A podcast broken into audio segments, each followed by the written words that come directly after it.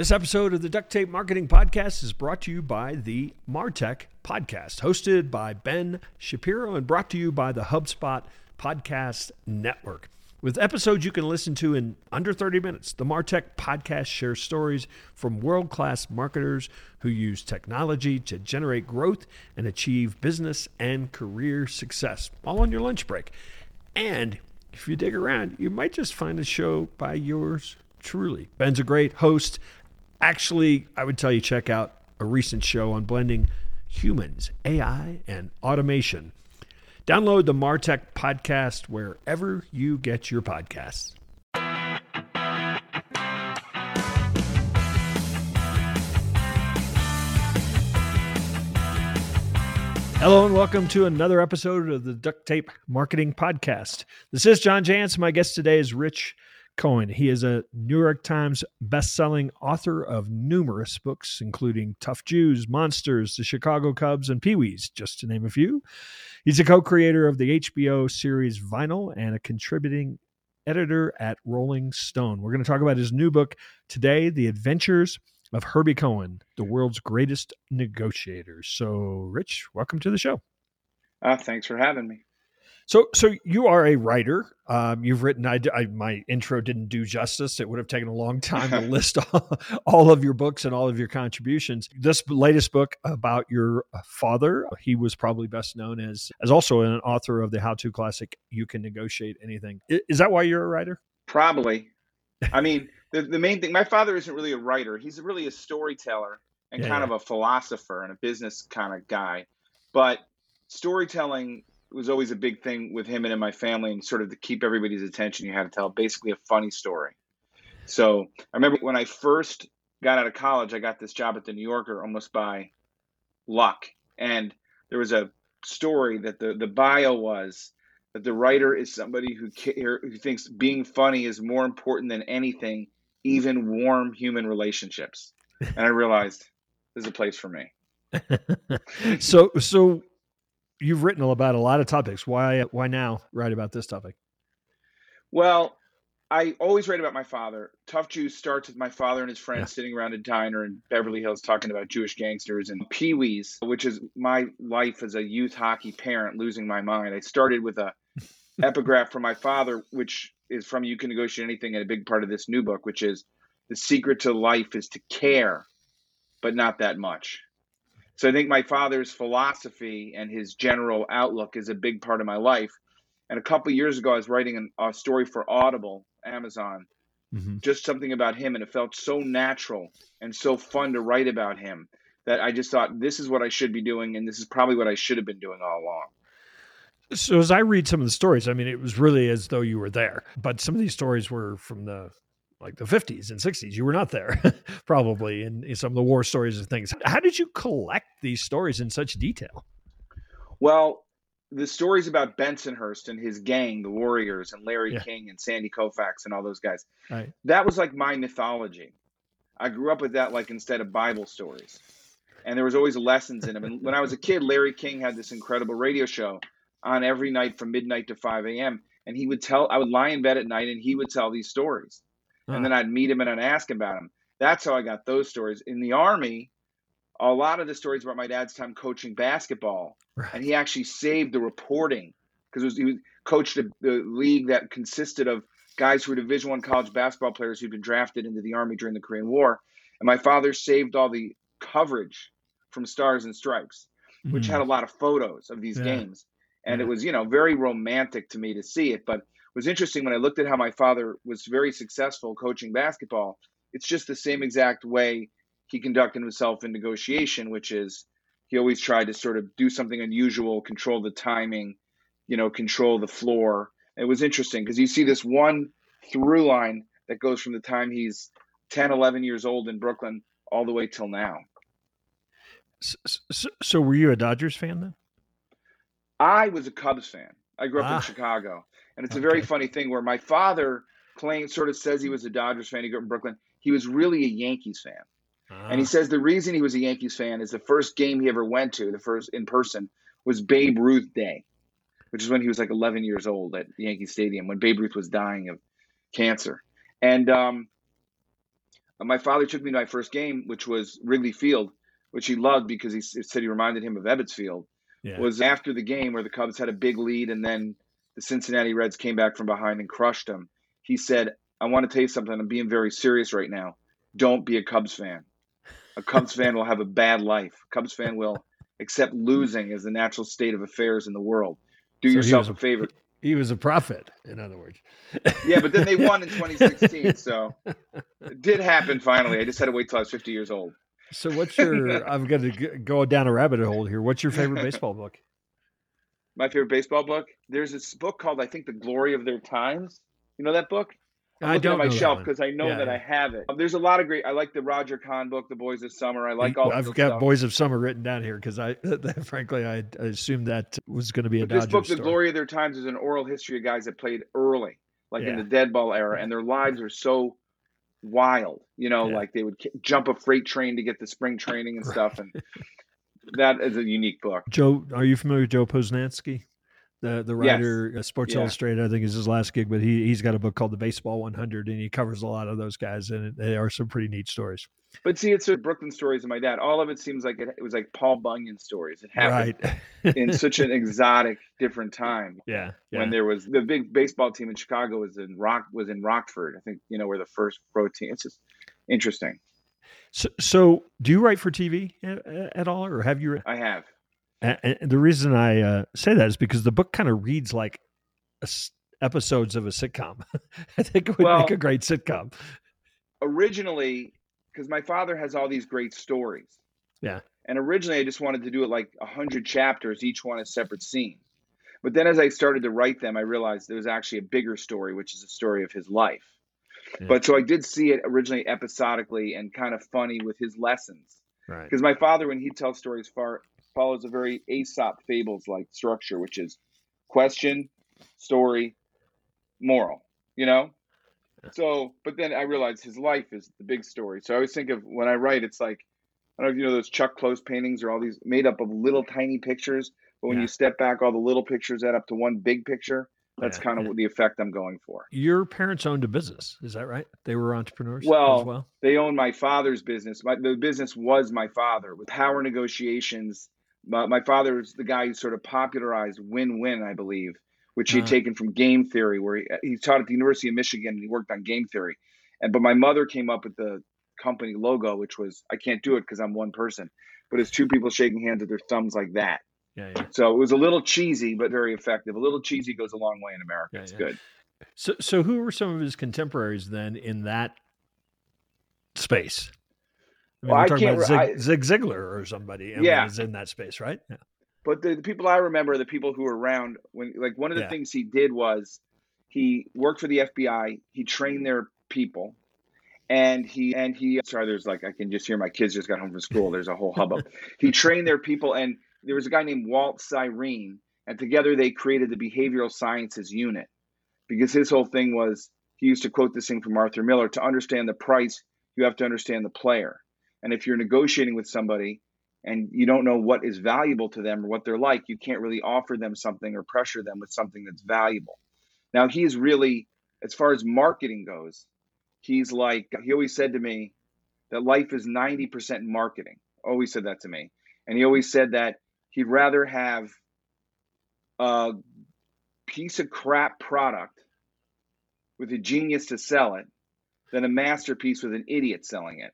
And that's something I always remember, So, and he taught me little things. I think he taught, like a little lesson he taught me, which I think is kind of like marketing, and is I would turn papers in at school and I would say to the teacher always, and my father found this, I don't think this is very good.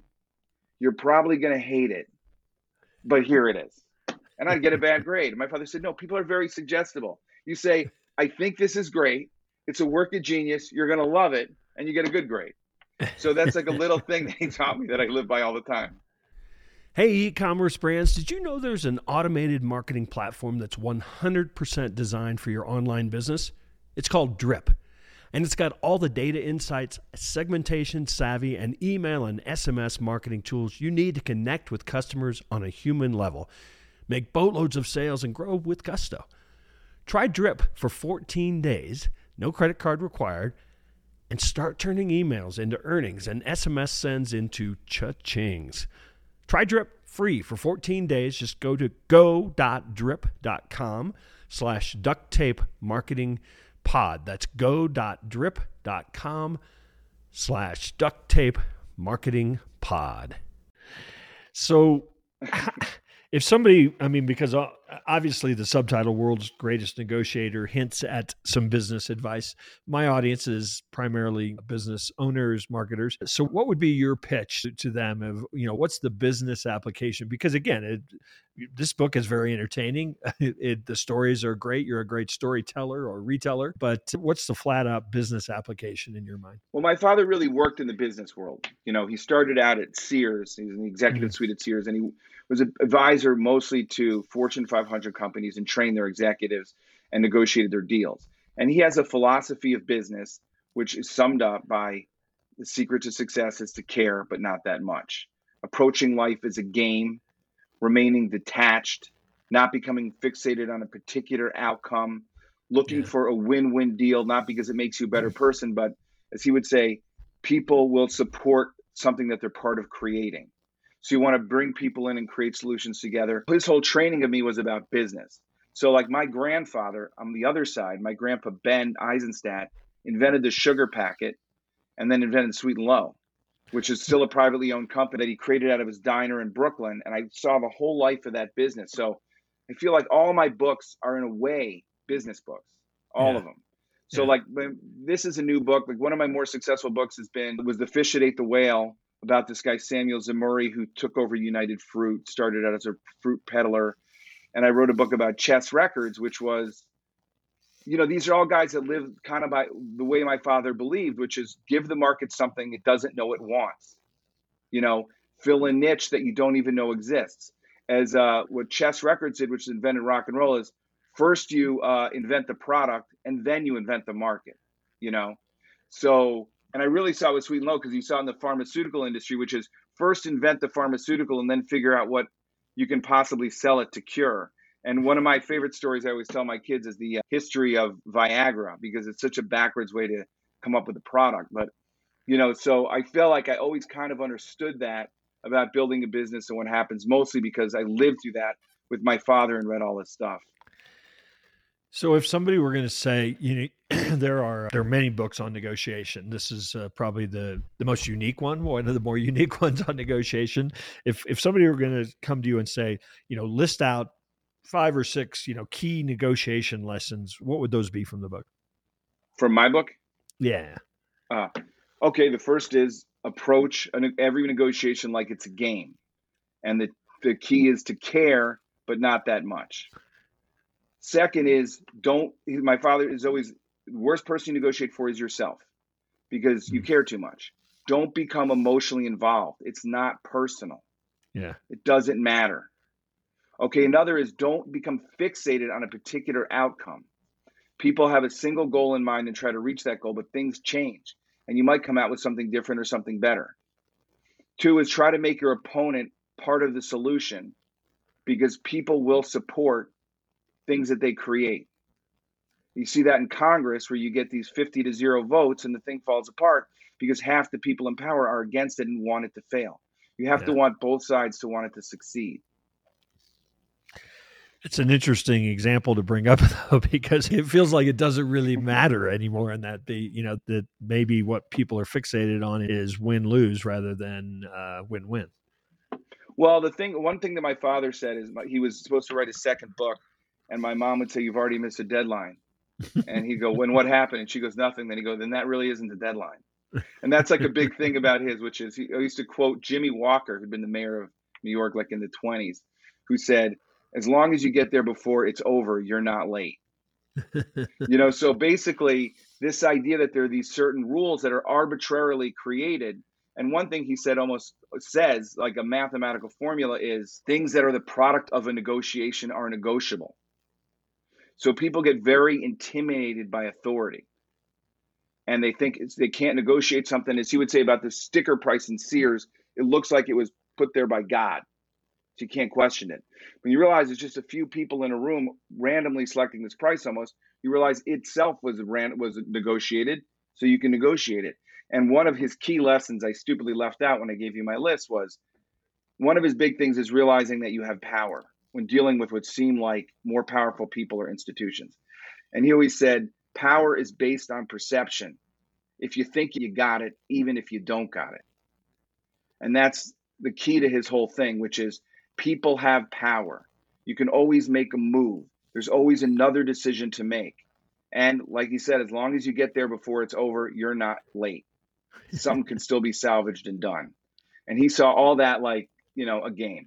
So I'm trying to, well, I guess I was going to ask you this.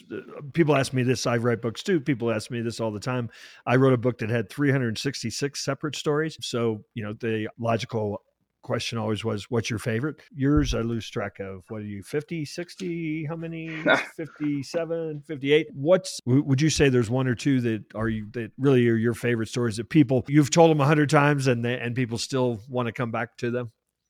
Well, I'll tell you two very quickly. One is a famous story, which is the Mapo story, which Larry King claimed was when my father learned to negotiate, which is a kid that they went to school with, had gone to Arizona because he had tuberculosis. And the cousin was supposed to shut down the house, go to the school and get his records transferred for a school in Arizona.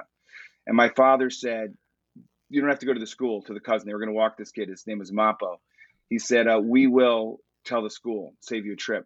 And then my father said, I got a great idea of how to make some money and we can go to Coney Island and celebrate. Instead of saying Mapo's in Arizona, it would say Mapo's dead. Collect money for his funeral wreath. And it was a whole long story, but ultimately, in the end, after a year, I'll just say that it ends up with a giant fiasco with a bunch of sitting there for the Gil Mermelstein, Mapo's real name, Memorial Award, the first winner of which is my father, Larry, and another guy. And Mapo comes back to school that day. And my father jumps up on stage and yells, go home, Mapo, you're dead, Mapo, go home. And they sit with the principal and the principal says, you're suspended, you're expelled, you're done. And my father goes, hold on. You're being a little hasty here, because he looked at it from his side. He said, you're right. What we did was horrible and we're expelled and we're done. But if you go through with this like you're planning to, we're not going to go to school anymore, but you're never going to work in New York City again. And he explained to him what would happen to him and why it wasn't in his interest to expel them from school. And that was when he was in 8th grade, my father. And Larry always said that was when he became a negotiator. And the other second story, I'm telling him very quick here, is... No, that's good. One thing my father believes in is the difference between the what and the how, right? That's a big thing in his life, which is there's what you do or what you say and how you do or how you say it. We used to go to this terrible restaurant all the time in the town I grew up in. And finally I said, why do we go to the worst restaurant in town? He goes, because they always give us the booth. That's the difference between the what and the how. And when I was a kid, my father took me to buy my first used car and he wanted to show me how to negotiate. He created this big list of criteria of the car we should get. And the car he decided I should get was a Toyota Corolla with 70,000 miles or less on it. That's the car he thought I could afford and I should buy. So we looked and we finally found this car. And I said, this is it. This is the car. And he said, no, I don't like this car. And I said, what are you talking about? It meets all your criteria. And he goes, did you see all the writing? And on the car, on the driver's side in cursive, it said Barry. And on the passenger side, it said Billy. And on the hood of the car, it said Chuck. That was like the name of the car itself. And I said, so what? We'll have it repainted. And he said, you're missing the point. A schmuck owned this car. And that was the what and the how. So you've mentioned Larry King a number of times. And did they go to school together? Is that where they met? They met together. Larry's father died. Larry was like an uncle almost. Yeah. Larry's father died when he was a kid. He had a heart attack. And Larry kind of grew up at my grandparents' house. And Larry and my father first met when they were 9, I think. They both got in trouble at school and they were assigned to be crossing guards and they were together. And my father said, Larry said, this is a terrible job. It's a waste of time. They don't need a crossing guard here. My father said, I disagree. This job has a lot of power and importance. This is like, if you think you got power, you got it. And they argued, and my father, to prove his point, took the stop sign that you held, went out and just stopped traffic for like 5 minutes. There was instantly a huge, giant traffic jam in Bensonhurst, Brooklyn. Fights breaking out on the sidewalks, cars honking. They said they had their sash ceremonially ripped off their jackets, but that's their meeting. And then they were, you know, they remained. Larry was a big part of my life. From I worked for his show. I used to work for his show. It was, you know, very interesting. I bring that up primarily because I knew it would elicit a good story, but also to talk about the acknowledgement for Ellen Cohen, who never could stand Larry. That's one of my father's problems with this book. He thought I should not have done it that way. But the fact is, Larry's a big part of this book. And my mom would always say, can't stand Larry, because they knew each other their whole lives since my mother was 18 years old. But when my father got around Larry, my father acted like he was 10 years old. Right. And my mom sort of felt like a third wheel. And this is even when she's like 60 years old. Right. So, and by the way, it wasn't just her. I had the same experience. Their favorite thing to do together was to go to he liked to go to a baseball game like 5 hours before the game and watch batting practice. So, and they would get passes and they get out on the field, which wasn't hard to do. There was nobody there, empty stadiums. And I was with them once and they saw a player that they really liked from the 50s. And they both got all giddy and ran off to talk to him. And batting practice was being thrown by Rick Sutcliffe, who played for the Cubs. Yeah. And Rick Sutcliffe, I knew him as a fan. And he comes up to me and he goes, did your dad just ditch you because he had a chance to meet a celebrity? And I was like, yeah, that's what happens when he gets around Larry. But that was my mom's main problem with him. And also, he'd always get into trouble with Larry. They'd go out and do stuff and get in all kinds of trouble. And yeah, it's almost like Ralph and Ralph Cramden and Norton. Those two together. It's funny how people do, you know, even like you said, at 60, revert to kind of their childhood selves when they, you know, get together with, you know, old high school friends and things. Well, Rich, thanks so much for taking a moment to stop by the Duct Tape Marketing Podcast and talk about the adventures of Herbie Cohen. You want to tell people where they can connect with you? Obviously, the books are available wherever you buy books. Well, you can write me on social media. You can write me on Twitter, or I have a website that links up to an email for me, which is authorrichcohen.com. And the Twitter is, I think it's Rich Cohen 2003, because that's the year I peaked. And you can buy the book on Amazon. Awesome. Again, thanks for stopping by, and hopefully we'll run into you one of these days out there on the road. I'll see you in Golden. Yeah, thanks, Rich. Get a course. Hey, and one final thing before you go. You know how I talk about marketing strategy before tactics. Well, sometimes it can be hard to understand where you stand in that, what needs to be done with regard to creating a marketing strategy. So we created a free tool for you. It's called the Marketing Strategy Assessment. You can find it at marketingassessment.co, not .com, .co. Check out our free marketing assessment and learn where you are with your strategy today. That's just marketingassessment.co. I'd love to chat with you about the results that you get.